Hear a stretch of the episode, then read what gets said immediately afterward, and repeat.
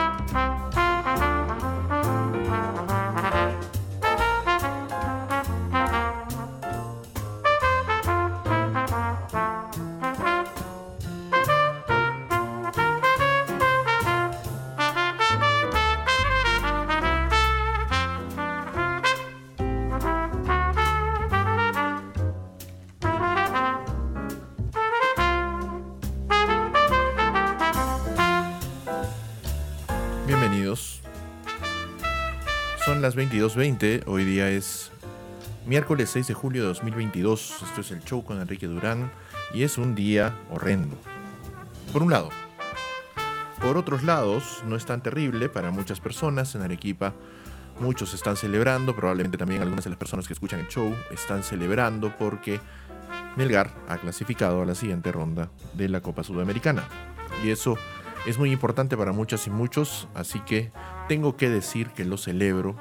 No me, eh, no me enoja la celebración de la gente. Me parece que por ahí está José Alorio Osorio, José Alonso Osorio, perdónenme. Ya saben que cuando estoy con los audífonos a veces es un poco difícil escuchar con claridad. Eh, para mi estimado José Alonso, pues la música que me pasaste hace un rato va a estar ahora en el show. Así que, pues ya veremos qué tal parece. En efecto, ahí está, número 4. Bienvenido, bienvenidas bienvenidos todos los que están oyendo el show. Como saben, el programa se transmite en vivo eh, lunes, miércoles y casi todos los viernes desde las 22.15 a través de Facebook Live, también a través de Icecast.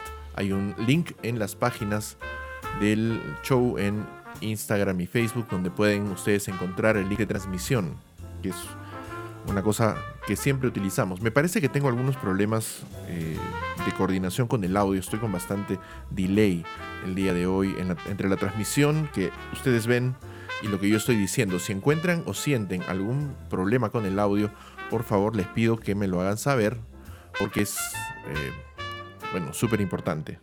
Este, saber que de una u otra forma se mantiene la calidad de la transmisión. Eso siempre es interesante. Recuerden que estamos en la cuarta ola de la pandemia, los contagios se multiplican y esto no tiene por qué ser una señal de alarma. Recuerden, eh, la vacunación, la constante vacunación que se encuentra ya en su cuarta fase, nos eh, permite enfrentar esta cuarta ola de la pandemia en nuestro país con mucha mayor tranquilidad de lo que hubiera resultado en un panorama distinto.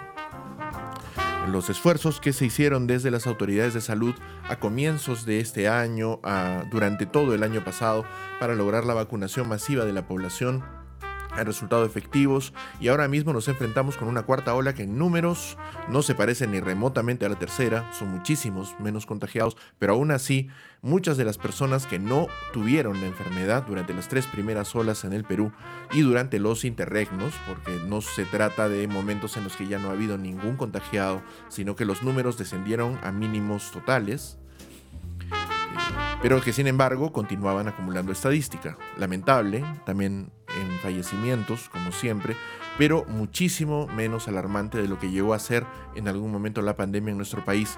Recuerden que tenemos más de 200.000 muertos debidos a la pandemia, lo cual es un número escalofriante porque nos coloca en el lamentable ranking de 10 naciones más afectadas por el COVID durante este periodo excepcional de dos años que estamos viviendo en todo el planeta.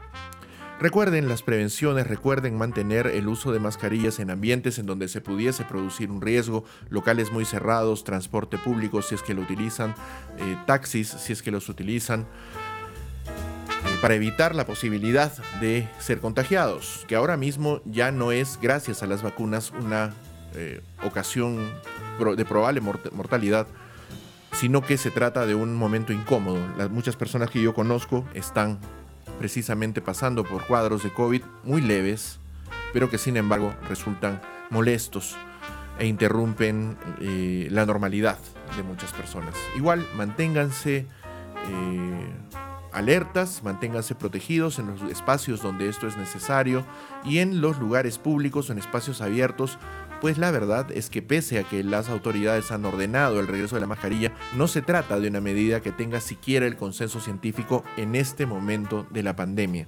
Con vacunación, con una gran parte de la población con dos dosis, con una buena parte de la población con tres, pues ya no es la misma pandemia de hace un tiempo. Vanessa Ormeño está escuchando también desde ICA y eso me da muchísimo gusto porque es una de las personas que más ha hecho por mantener viva la llama de este programa en los largos hiatos en los que ha ido cayendo en los últimos tiempos. Un hiato que afortunadamente ahora está pasando por una meseta de tranquilidad agradable.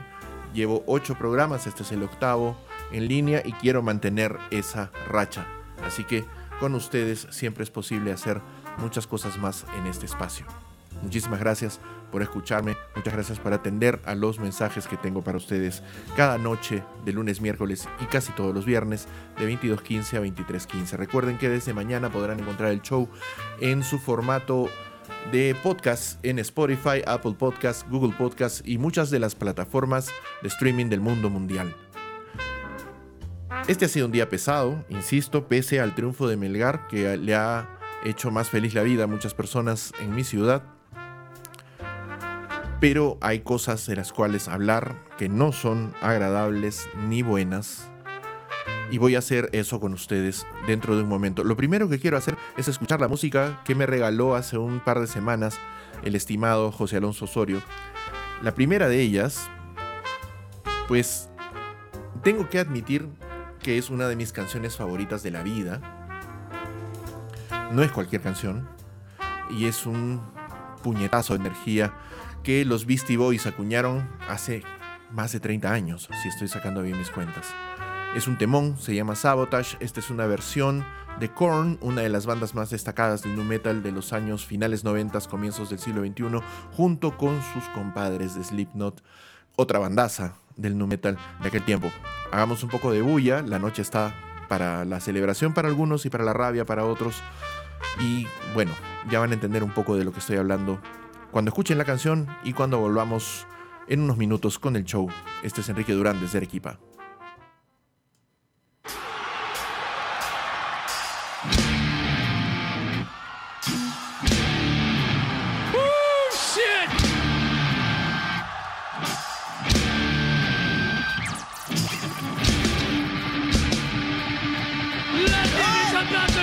Fuck off!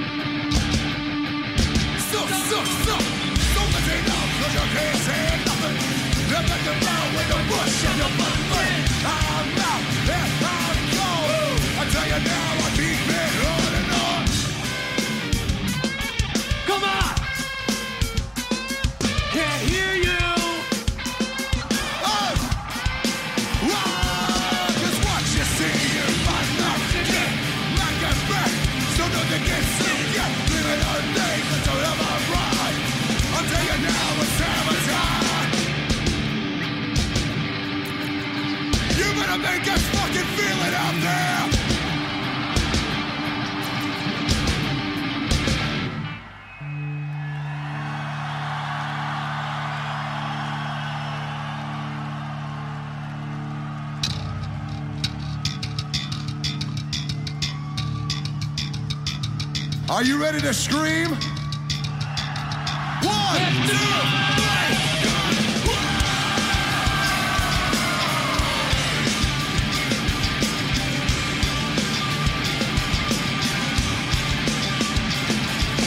Listen all y'all, it's a sabotage. Come on! Listen all y'all,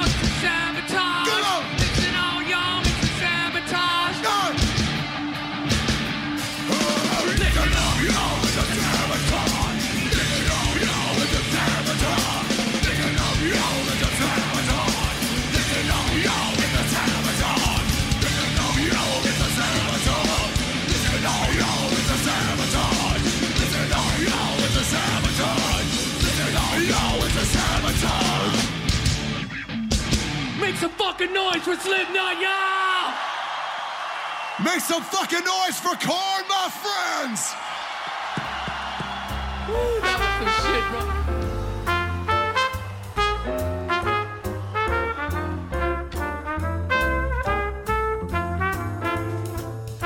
Se nota el cambio, ¿no? En- entre la música del fondo del show y esta brutalidad de vigor y potencia musical que es Sabotage, original de Beastie Boys, de los años 90 iniciales, finales de los 80, comienzos de los 90 iniciales, en esta versión poderosa de Korn presentando Slipknot en un concierto en vivo.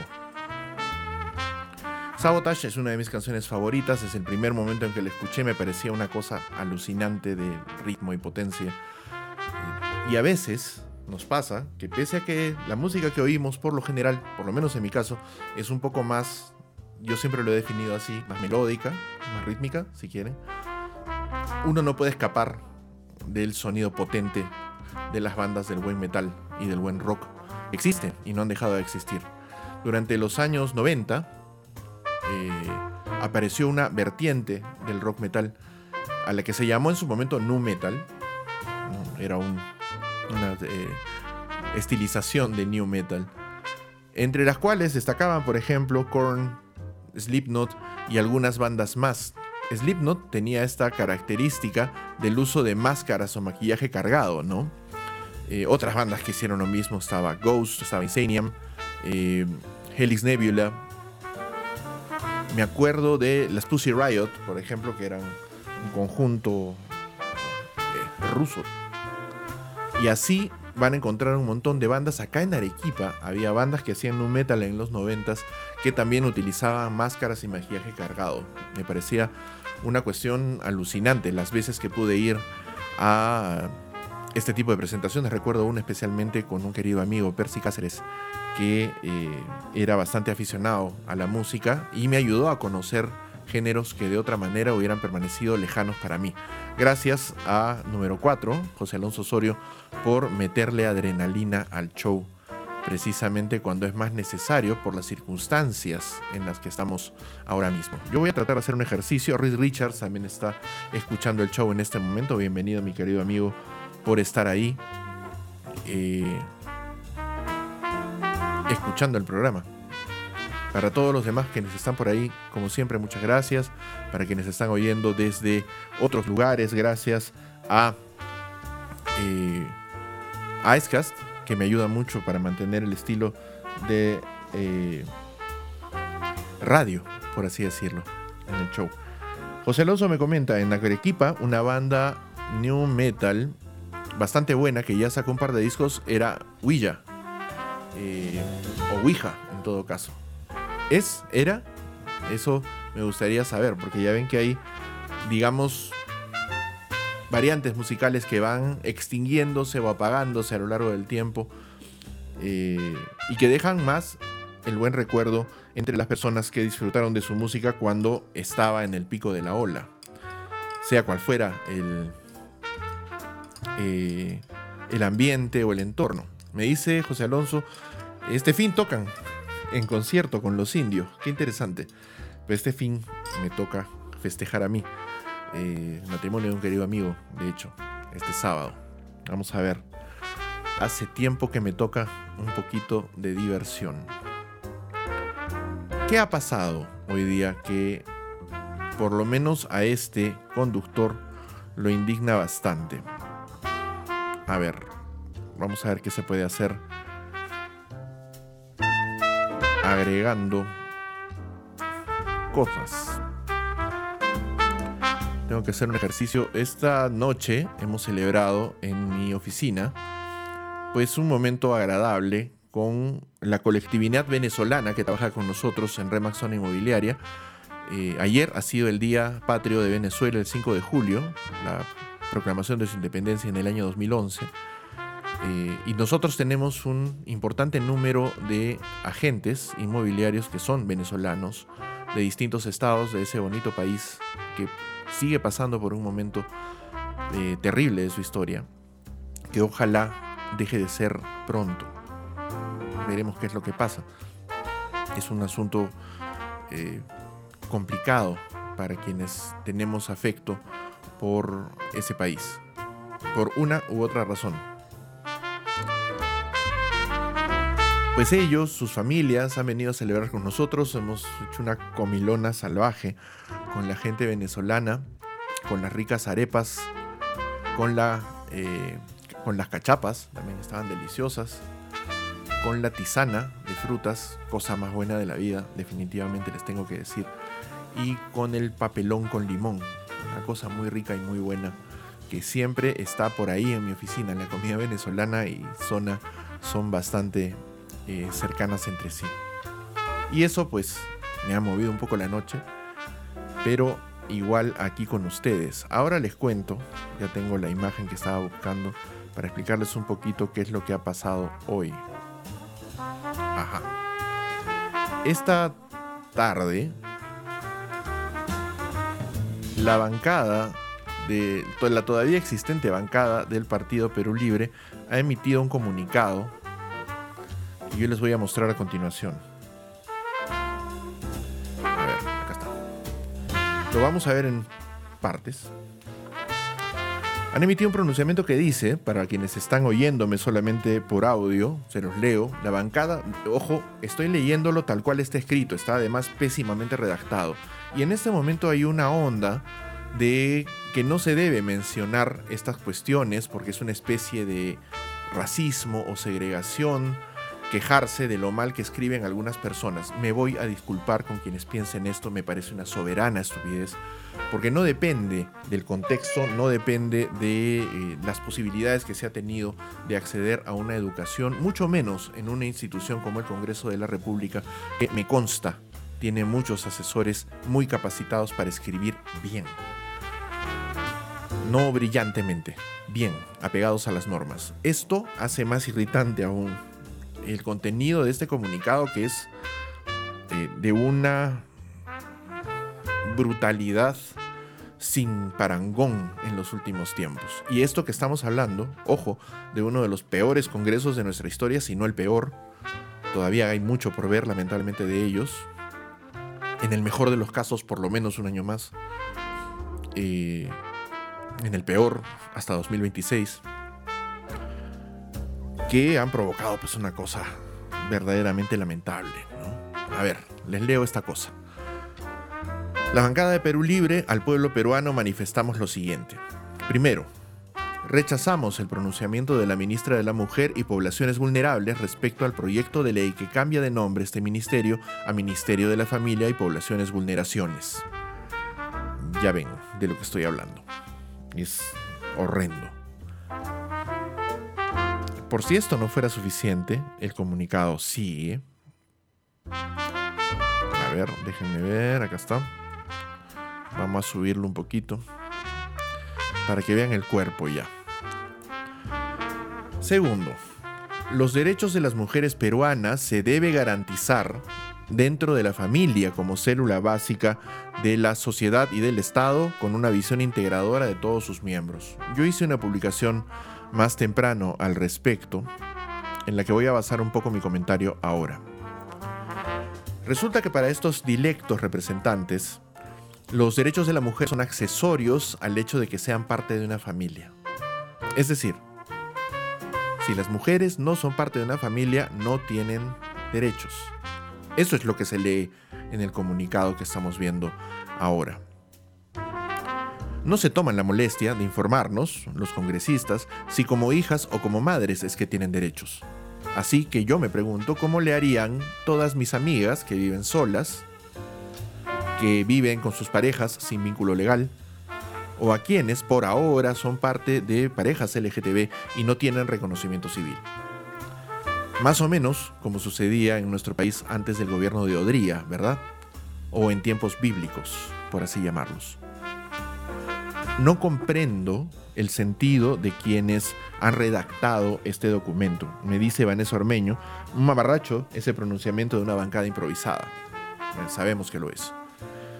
Tanto el pronunciamiento de un mamarracho como improvisada esta bancada. ¿Por qué decir esto? ¿Por qué insinuar en un comunicado oficial de una bancada del Congreso de la República que las mujeres solamente tienen derecho en tanto parte de una familia? Porque eso es lo que se lee y lo repito. Los derechos de las mujeres peruanas se debe garantizar dentro de la familia como célula básica de la sociedad. Es decir, no fuera de la familia, solo dentro no como seres independientes, únicamente como partes de una familia. ¿Cómo puedo explicar esto? Yo siento que no puedo. Sin embargo, pues ahí está.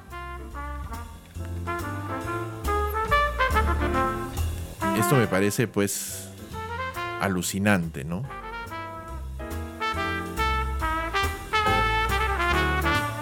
A ver, estoy haciendo un truquito para poner mi imagen.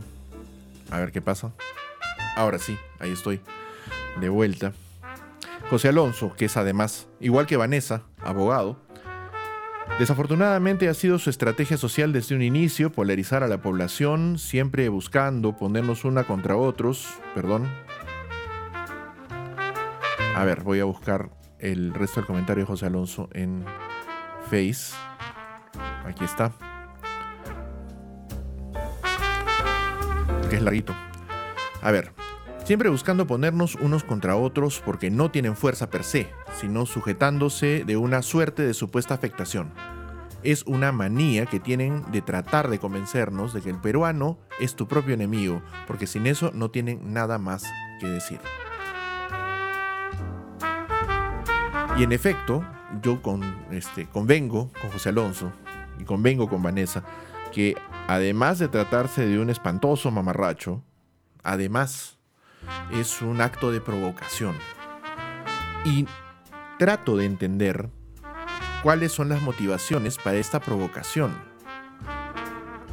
No las intrínsecas, porque esas son eh, innecesarias de reseñar. Perdonen si mi vista se va un ratito para un lado. Está haciendo un poco de frío y me he preparado pues un tecito. También para calentar la garganta. Esto va a ser un rant prolongado. Los congresistas de este Congreso, en su mayoría, son personajes de un conservadurismo rayano en la estupidez. No se trata de posiciones conservadoras, eh, digamos, respetables, porque tengo que decirles que existen las posiciones conservadoras respetables. Y es necesario tener un movimiento conservador que permita eh, a las personas, pues, ¿cómo les explico? Tener una tendencia un poco más moderada para balancear a quienes desde, digamos, la izquierda o desde un liberalismo clásico, entendido como aquellos de que buscan más libertades para las personas y no restringirlas más al ámbito privado, porque mucho de la prédica de estos movimientos, eh, francamente integristas, pretenden que ciertas cuestiones pertenecen al ámbito de lo privado y las personas solamente pueden ejercitarlas en ese ámbito. Por ejemplo, la sexualidad, lo cual es, es un despropósito, ¿verdad? Solamente por mencionar una cosa, debo decir. Eh, quiero que me cuenten, la imagen que están viendo tiene sonido, no, no tengo ahorita monitor. Voy a ver. Ah, sí estamos. Vamos bien. Ok. Ya saben que siempre que haya un problema con la imagen o con el sonido, me lo pueden decir para manejarlo. Así que tenemos eso.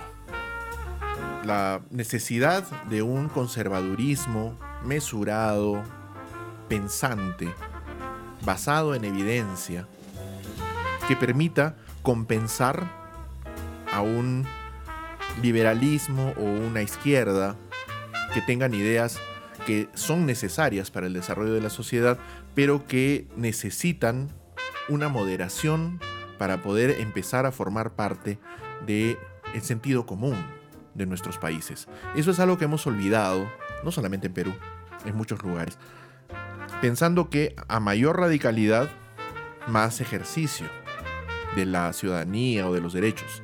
Y esto no es cierto.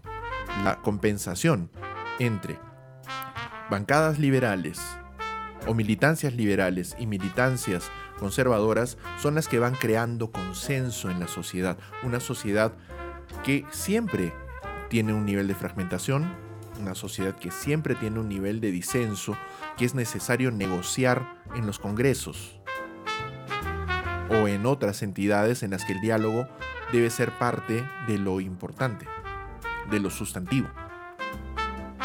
Lamentablemente parece que eso no es lo que pasa hace muchísimos años en el Congreso del Perú. Y ante la ausencia de un conservadurismo moderado e inteligente y un liberalismo capaz de negociación y de conversación, lo que tenemos es esto.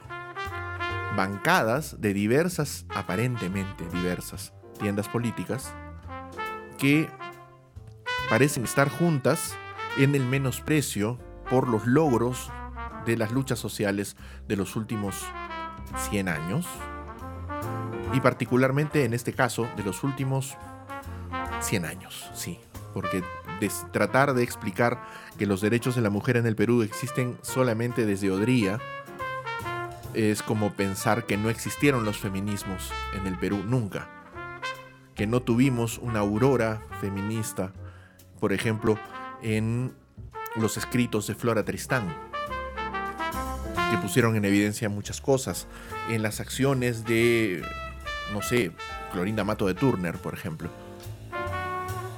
Mercedes Cabello, eh, la propia María Nieves y Bustamante, dentro de su eh, conservadurismo personal, también estaba haciendo ejercicio de, digamos, un feminismo auroral de las mujeres buscando su propia voz en una sociedad que se las negaba, en una sociedad que las relegaba únicamente a la existencia dentro de un contexto servil, en familias o en colectivos sociales que las tuviesen casi casi como un adorno, casi casi como un mueble. Todo esto ha ido cambiando a lo largo de los tiempos en el Perú desde los años 50, cuando el dictador Odría eh, proclamó la libertad para votar y ser elegidas de las mujeres. 1956 fue la primera votación de mujeres en el Perú. 55 56, ahí puedo estar tropezando. Si tienen el dato por ahí, de repente me pueden ayudar un poquito para ponerlo en claro. Eh, desde allí empieza a tener el colectivo femenino un eh, derecho más claro, un derecho escrito en las normas. Pero esos derechos ya se habían originado antes en, la acción de las mujeres que participaron en las transformaciones sociales y políticas del Perú desde los años 20 en adelante. Fue el Congreso Fujimorista durante la dictadura de Fujimori la que empezó a permitir la ampliación de derechos sociales para las mujeres, imagínense. La misma dictadura que brutalmente esterilizó sin consentimiento a, se estima, cientos de miles de mujeres en la sierra de nuestro país, es la misma que acudió con representación femenina a las cumbres de la mujer en los años 90. Una de ellas, una de las delegaciones fue encabezada por la inefable Marta Chávez, como representante del Congreso de la República, para firmar los acuerdos de las ah, de las naciones pertenecientes a Naciones Unidas que iban implementando de una manera concreta los derechos de la mujer en las legislaciones particulares. Eso es algo que ahora se olvida, que los fujimoristas olvidan, y que quienes tratan de disfrazarse de otra cosa cuando en efecto son fujimoristas per se, también olvidan. Y ahora protestan contra esos avances. Fue el Fujimorismo quien creó el Ministerio de la Mujer. Lo hizo con un fin asistencialista, lo hizo con un fin demagógico y le entregó esas carteras a personas, en muchos casos, de eh, una catadura moral despreciable, como Luisa María Guguliza, por ejemplo.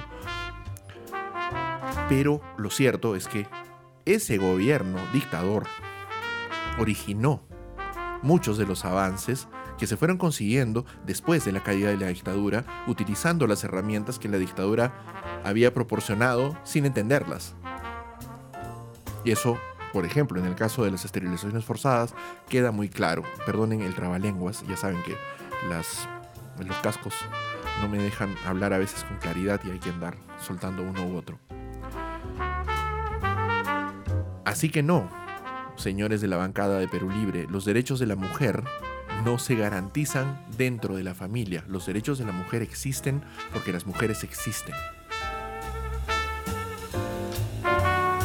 Y no pueden desaparecer para existir únicamente dentro de esta estructura ficcional que ellos tienen en la cabeza como familias. Más temprano se difundieron trozos, no puedo eh, asegurar eh, su eh, certeza, me parece que son ciertos, trozos de la constitución cubana que se está reformando. Vladimir Cerrón trató de decir en uno de sus inefables tweets esta tarde que los derechos de las familias o que las familias están bien protegidas dentro de la constitución cubana que él decía no es eh, burguesa, ¿no? tratando de alguna manera de jalar agua para su molino de sus dichos, eh, a, través de sus dichos y los dichos de Guido Bellido o de su hermano Valdemar Cerrón, que han poco menos que ridiculizado los logros de las luchas feministas a lo largo de los últimos 100 o 150 años. Esos logros existen, en efecto, y en efecto están registrados en la Constitución cubana, en donde se habla de familias integradas por personas. Ojo, en el derecho, sobre todo en el derecho constitucional, me perdonarán mis amigos abogados si es que me excedo un poco en mi rango, pero me parece por sentido común que esto es así. Las palabras, el fraseo de las normas importan muchísimo. Y una constitución como la cubana, que no creo que sea un modelo de apertura y democracia, si una constitución como la cubana dice, las personas forman las familias o las familias están formadas por personas que establecen un vínculo a partir del amor, la, fidelidad, la, lo- etcétera, etcétera, los fines comunes de las familias en la doctrina constitucional, pues no estamos hablando solamente de hombres y mujeres. Es muy explícita esa constitución en decir que no se trata de hombres y mujeres, sino de personas. Y varios párrafos más abajo ya se lee con mayor claridad que se trata pues de una legislación que pretende por ejemplo incluir los matrimonios entre personas del mismo sexo o las uniones entre personas del mismo sexo. Y esa es la constitución cubana en la que Vladimir Cerrón trata de escudar su propia inepcia personal. Que me parece irritante, debo decir. ¿Qué más dice el comunicado? Ahí vamos. Tercero, señora ministra Diana Miloslavich, no confunda a la población. La posibilidad de ingreso del Perú a la Organización para la Cooperación y el Desarrollo Económicos, la OCDE, no tiene que ver con garantizar los derechos de mujeres y hombres por igual. El contenido de la frase ya me parece una aberración, tengo que decir. Es una aberración. Eh, pero expresa además un profundo desconocimiento de lo que eh, de lo que están tratando. Julio Manrique, eh, mi estimado amigo desde hace muchísimos años, desde los Scouts en el San Juan. Y Richards están escuchando el show para ahí. Si me dicen que tiene algunos problemas el sonido, creo que es una cuestión de conexión. Eh, ojalá que no, que no haya mucho tema. Eh, pero igual, el sonido se está grabando también y va a salir bastante bueno, lo garantizo, en la eh, reproducción en Spotify. Gracias por soportar ese cartoneo en el sonido.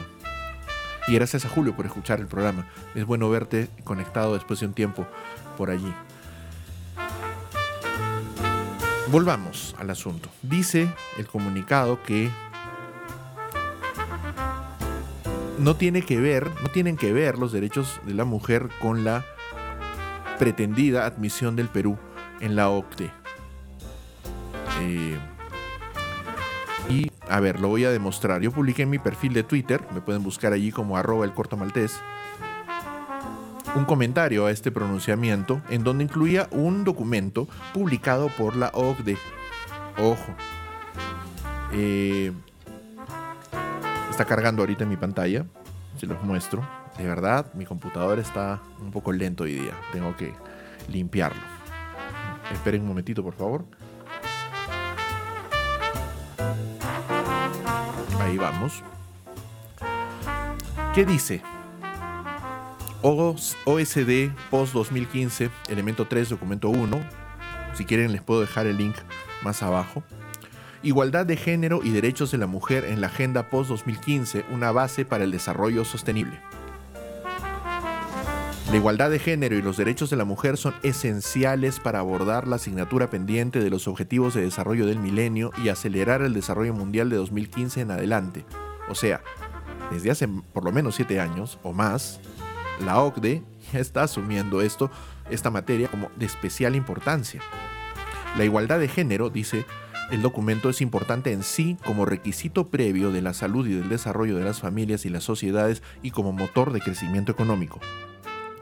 El marco post-2015 deberá 1. Conservar un objetivo fuerte e independiente de igualdad de género y empoderamiento de la mujer, tal y como lo recomienda el Grupo de Alto Nivel de Personas Eminentes de las Naciones Unidas sobre la Agenda para el Desarrollo después de 2015.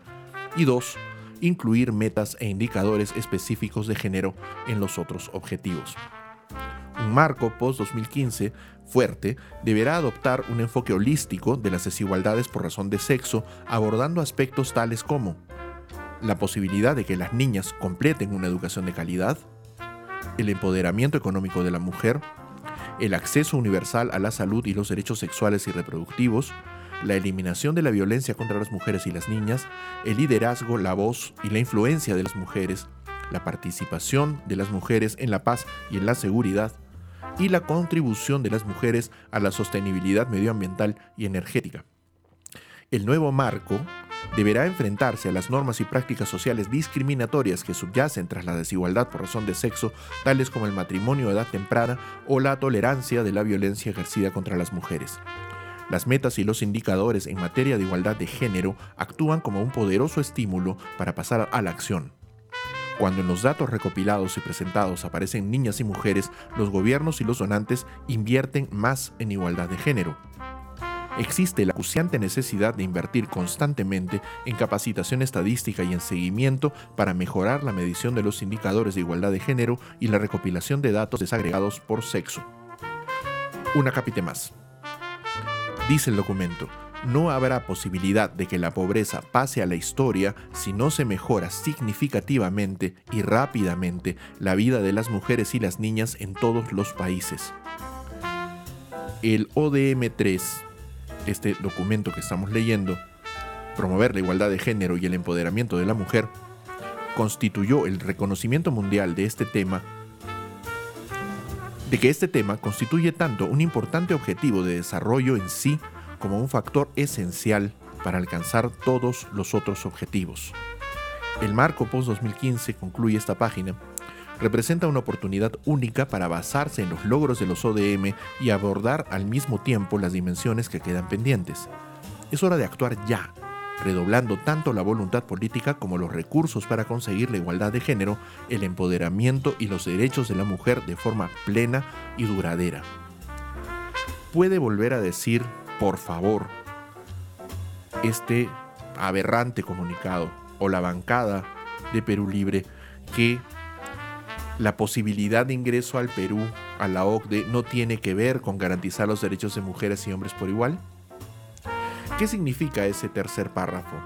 que no son necesarios los derechos iguales para hombres y mujeres, que es posible vivir en el mundo moderno en una sociedad que no contemple derechos iguales para hombres y mujeres. Eso es lo que quiere decir el comunicado, señor Cerrón, señores Cerrón, señor Bellido y otros que hayan firmado este documento aberrante. Los documentos oficiales de la OCDE prueban que esto no es cierto. Garantizar los derechos para las mujeres y las niñas es fundamental para esa organización. Y si lo considera fundamental, per se, es un requisito para acceder a ella. Ninguno de los 34 países que ahora mismo son miembros de la OCDE tiene menos que una legislación en la que se establece, al menos en la legislación, una absoluta igualdad de derechos entre hombres y mujeres. Y la, me parece evidentemente necesaria igualdad para las mujeres independientemente de que formen o no una familia, de que formen o no parte de una familia. Estos dos párrafos son probablemente la mayor aberración en tanto a derechos de la mujer que hemos tenido que leer en muchísimo tiempo en este país en el que se leen comunicados aberrantes todos los días. Cuarto y último punto de este comunicado, Bill. Hacemos recordar a la señora ministra de la Mujer y Poblaciones Vulnerables que la protección de la familia es un pilar fundamental de nuestras propuestas de campaña por los cuales el pueblo nos ha elegido. Y aquí yo apunto un par de cosas. A ver. A ver si encuentro mi texto.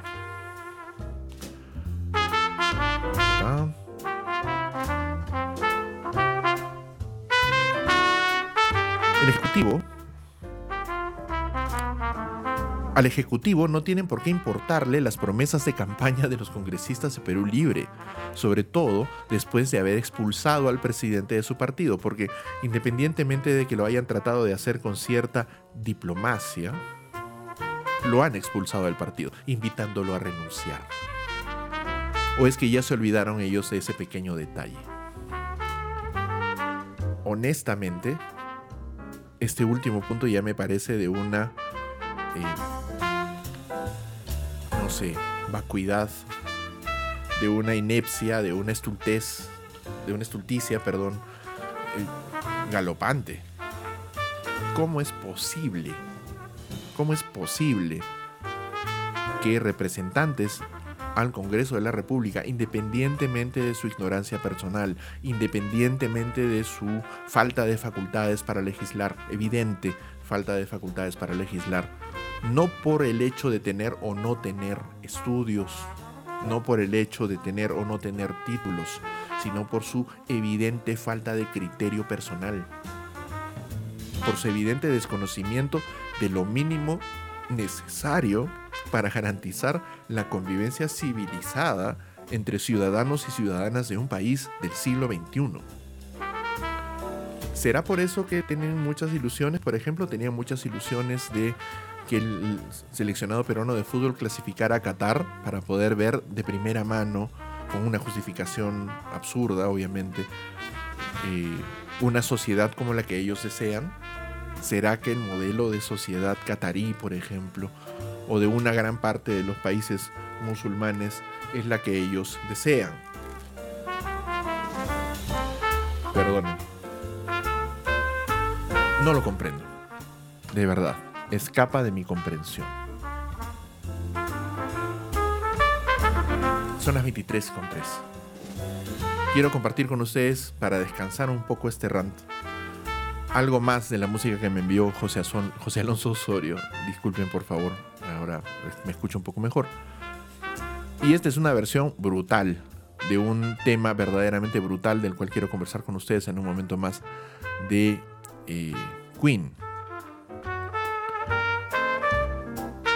Muchos saben que este es uno de los últimos temas, si no el último tema que Freddie Mercury grabó en vida. Completo, con la banda, para el lanzamiento del último disco en estudio de la banda, Innuendo, del año 91. El tema se llama Show Must Go On. Obviamente lo conocen y este viene en una versión brutal de Pelec, de quien les hablo en un momento más cuando regresemos. Esto es el show con Enrique Durán.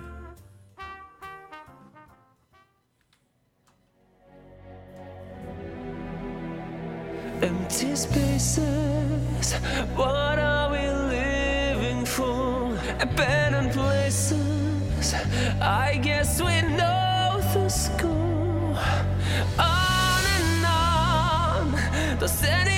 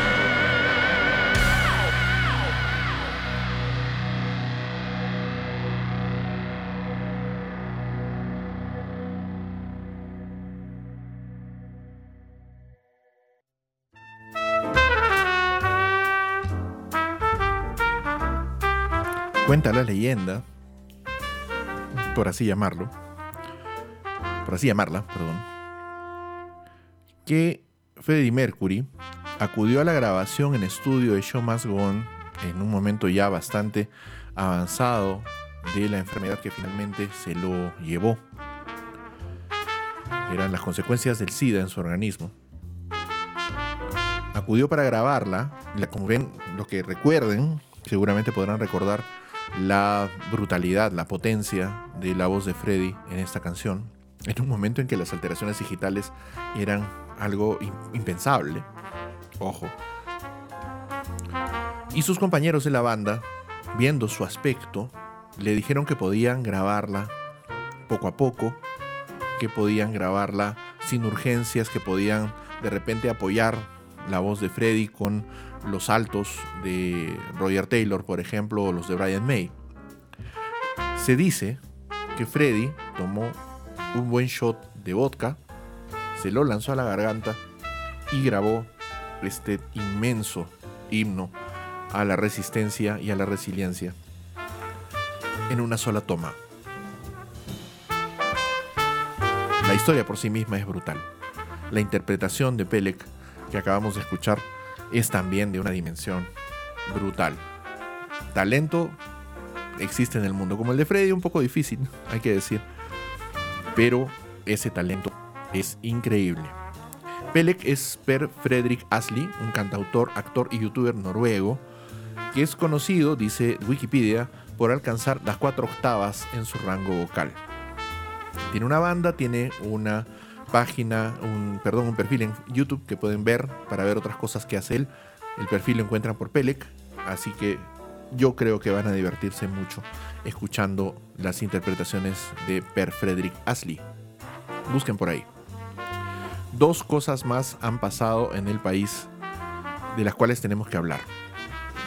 Quiero ver si es que puedo acceder a ver a esto que me interesa.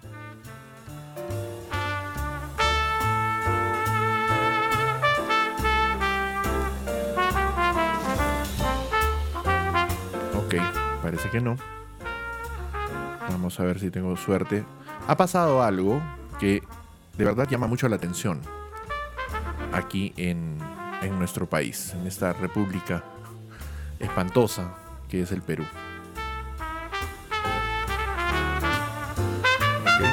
Esta no la puedo hacer. Diablos. Bueno. Van a tener que confiar en mí en esta. Eh, quería ponerles un audio que describía la situación, pero ¿qué pasa?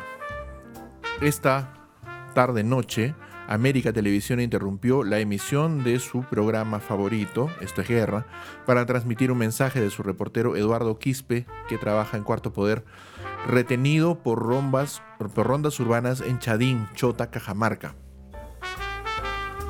Estas rondas lo lo obligaron a leer un comunicado de señal abierta en favor a, eh, a favor del gobierno de Pedro Castillo. Esta noticia ha dado la vuelta al mundo muy rápido.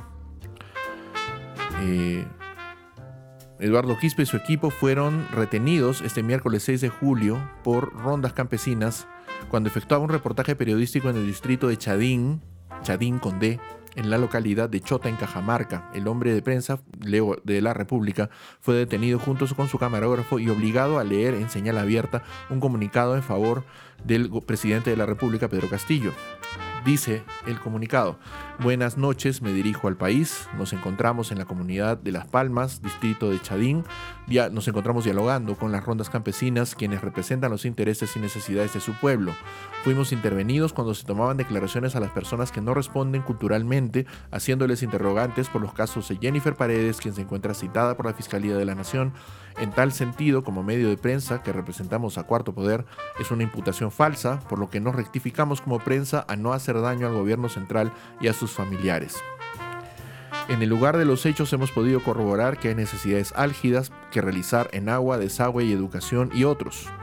Hacemos un llamado, las rondas campesinas hacen un llamado al presidente para que se acerque a la zona con sus ministros de Estado y puedan atender las necesidades urgentes de esta comunidad.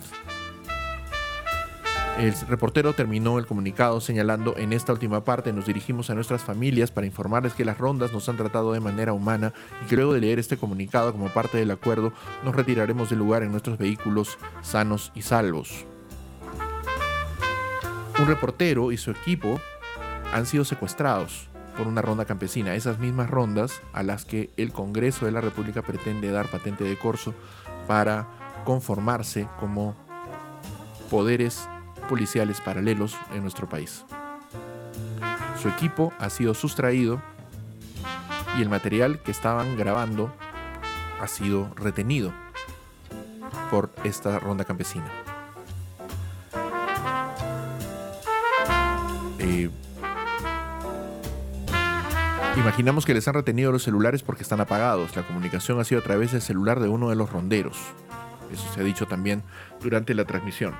Ambos periodistas, afirman las fuentes, han salido ya de Chadín y están siendo trasladados a Bamba Marca por efectivos policiales. Eh, ¿Qué diablos pasa en el país? ¿Por qué así? El reportaje de la del último fin de semana en el que en Cuarto Poder se informó acerca de la relación de la eh, hermana, de la cuñada del presidente de la República con un posible acto de corrupción y donde además se informó de la aparente construcción de un helipuerto a pocos metros de la casa de los padres del presidente Castillo para permitirle al mandatario, supuestamente, descender directamente allí, lejos del ojo de la prensa, en este continuo afán del gobierno de no informar a la población de sus actos, de hacerlo a través de comunicados, sin rendir cuentas de lo que está haciendo, está llegando ya a extremos muy peligrosos, porque es muy difícil pensar que esta acción ha sido independiente y que esta acción ha sido eh, casual. O que no ha tenido, lamentablemente tenemos que empezar a pensar así en estos aspectos, o que no ha tenido alguna forma o nivel de coordinación con algún nivel del gobierno. Es muy difícil pensar lo contrario. Y es muy difícil porque el gobierno no emite información clara. Dice Vanessa Ormeño, ¿qué rayos? Nada justifica el secuestro. Y en efecto, nada lo justifica. Y eso es eh, impresionante. Están pasando cosas en nuestro país atizadas por las radicalidades a las que se ha llegado durante este largo periodo que se inició eh, luego de la primera vuelta en las elecciones generales de 2021 y que no termina. Un periodo de polarización inédito en la historia de nuestro país en este sentido, que ha llevado, por ejemplo, a, con muy justificadas razones, calificar como eh, defectuoso, subestándar, el trabajo de la prensa peruana, en muchos casos abiertamente eh, posicionado hacia un lado del espectro político sin compensación, afirmando cuestiones absolutamente absurdas como el fraude que se denunció durante el proceso electoral pasado, fraude inexistente. Por mucho que les moleste el resultado, ese fraude no existió. Y ahora mismo algunas personas utilizan ese odio atizado contra una prensa que, por otra parte, se lo ha ganado a pulso durante el último año, durante los últimos años, sobre todo la prensa que podríamos llamar mainstream de la capital de la República, pero como dice Vanessa, nada justifica lo que ha pasado esta tarde. Y es una noticia que en medio de todas las noticias, todas las pequeñas noticias y minucias que circulan durante el día, pasado desapercibido con lo grave que es. Otra información para cerrar el show es que, según información que tiene la República, se han hallado los restos de los estudiantes de la Cantuta en la ciudad de Londres. Como ustedes saben, en 1991, nueve estudiantes y un profesor de la Universidad eh, Antonio Guzmán y Valle de la Cantuta, perdón, la Universidad de Educación de la Cantuta, fue, fueron secuestrados por un comando del grupo Colina, fueron asesinados, sus cuerpos fueron quemados y descuartizados y sus restos desperdigados en una cañada en Cieneguilla. El informe dice,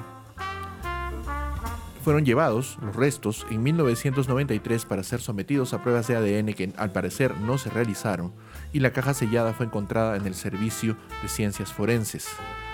Según Hilo en Twitter, cerca de 30 años después, la caja con restos de estudiantes asesinados en la cantuta fue enviada en, que fue enviada a Inglaterra para ser sometida a pruebas de ADN ha sido encontrada. La urna está sellada y solo puede ser entregada a la Fiscalía del Perú. En esa urna se encuentra la última esperanza de los familiares de recuperar a los cinco jóvenes ejecutados por el Grupo Colina en 1992. Esto sobre todo porque la diligencia realizada el mes pasado en Cieneguilla no permitió encontrar la fosa donde fueron enterrados. Gisela Ortiz, la exministra de Cultura y familiar de uno de los estudiantes asesinados, comentó que vivió de cerca el proceso. Sin embargo, asegura que nunca tuvieron respuestas. La investigación de los crímenes pasó al fuero militar y no se supo más de los restos de sus familiares. Los restos fueron llevados a un lugar distinto al que se planeó, según informa la abogada de APRODE, Gloria Cano. El laboratorio Servicio de Ciencias Forenses, donde se decó la caja, cerró. No obstante, los restos quedaron almacenados en un archivo en Londres. Los familiares denuncian que se hicieron los trámites, perdón, los familiares demandan que se inicien los trámites para que a través de la Cancillería se pueda recuperar pronto los restos y puedan ser finalmente analizados. Hay una nota más eh, extensa que ustedes pueden encontrar buscando ahora mismo en el diario La República. Qué noticia para hoy. De verdad. 30 años después, podría ser una esperanza para los familiares de los desaparecidos en la cantuta de que los restos de sus seres queridos puedan haber sido finalmente encontrados. Ojalá se trate de ellos, ojalá se pueda al menos de esta manera hacer un poco de justicia retributiva para ellos después de tanto tiempo, después de los brutales abusos de un gobierno que nos sumió en una de las más oscuras noches de un país que está acostumbrado a atravesar por noches tremendamente oscuras como la que estamos pasando ahora mismo. Esto ha sido el show. Eh, no me queda mucho más por decir. Espero que puedan tener la oportunidad de analizar las cosas que están pasando en nuestro país, la importancia que tiene para nosotros ahora mismo participar, para encontrar caminos que nos lleven fuera de este momento histórico tan nefasto para nuestro país. Un momento histórico que no tiene que ver, ojo, con los resultados de la elección de 2021. El hecho de que Pedro Castillo haya accedido al poder es una de las consecuencias lógicas de la democracia, pero también es una de las consecuencias más aún lógicas de la forma en la que se ha estado haciendo política de manera irresponsable en el Perú durante más de 30 años. Ahora mismo cabe recordar las promesas del inicio del gobierno de Alberto Fujimori, puede parecer muy lejano pero es necesario establecer un contexto para esa reflexión, cuando hablaba en contra de lo que él llamaba los partidos políticos tradicionales que habían acaparado la política en el país y que se habían hecho con el poder de manera omnímoda. Él colaboró en la destrucción de esos partidos, pero no lo hizo por una intención democrática, lo hizo con un fin personal protervo. Aprovechar la debacle del sistema de políticos, del sistema de partidos políticos del país, para poder establecer un gobierno en el que se hiciesen las cosas como él quería, como las personas que lo llevaron al poder querían. A estas alturas no es un secreto que Alberto Fujimori fue asesorado por el Servicio de Inteligencia del gobierno de Alan García y que recibió ayuda en ese sentido, no solamente de Vladimir Montesinos, sino de otros. Ustedes pueden encontrar toda esa información disponible en los estudios que se han hecho durante 30 años sobre la personalidad del gobierno de Alberto Fujimori se realizaron acciones para destruir el sistema político a fin de afianzar un sistema autoritario con una simulación de democracia que le permitiese a Fujimori y a las personas que estaban al servicio de estos intereses mantener el poder por muchos años. Después de 10 años, el pueblo en la calle logró deshacerse de ese gobierno. Y la esperanza gestada en el gobierno de Valentín Paniagua a finales de 2000, se vio disuelta después de 20 años en el lamentable proceso electoral que terminó dándonos a este presidente, y no por el hecho de los votos emitidos o el sentido de los votos emitidos por la población, sino por el estado de abandono en que se encuentra la política en nuestro país. No podemos pretender construir una nación diferente si continuamos haciendo las cosas de esta forma si hay un poco de justicia histórica, ojalá dentro de poco podamos empezar a reconstruir lo que queda del sistema democrático en nuestro país y tratar de sostener las reformas que se consiguieron que en efecto han mejorado la vida de cientos de miles de personas en nuestro país. Ojalá podamos encontrar ese camino pronto. Y espero, de alguna forma, desde esta tribuna, poder acompañar ese proceso, como he tenido que acompañar tantos otros a lo largo de estos años. Nos encontramos de nuevo el viernes a partir de las 22.15. Soy Enrique Durán de Ser Equipa, los saludo. Recuerden que mañana temprano tendrán este programa en Spotify, Apple Podcast, Google Podcast y otras plataformas del mundo mundial. Buenas noches. Nos vemos y nos escuchamos el viernes. Chao.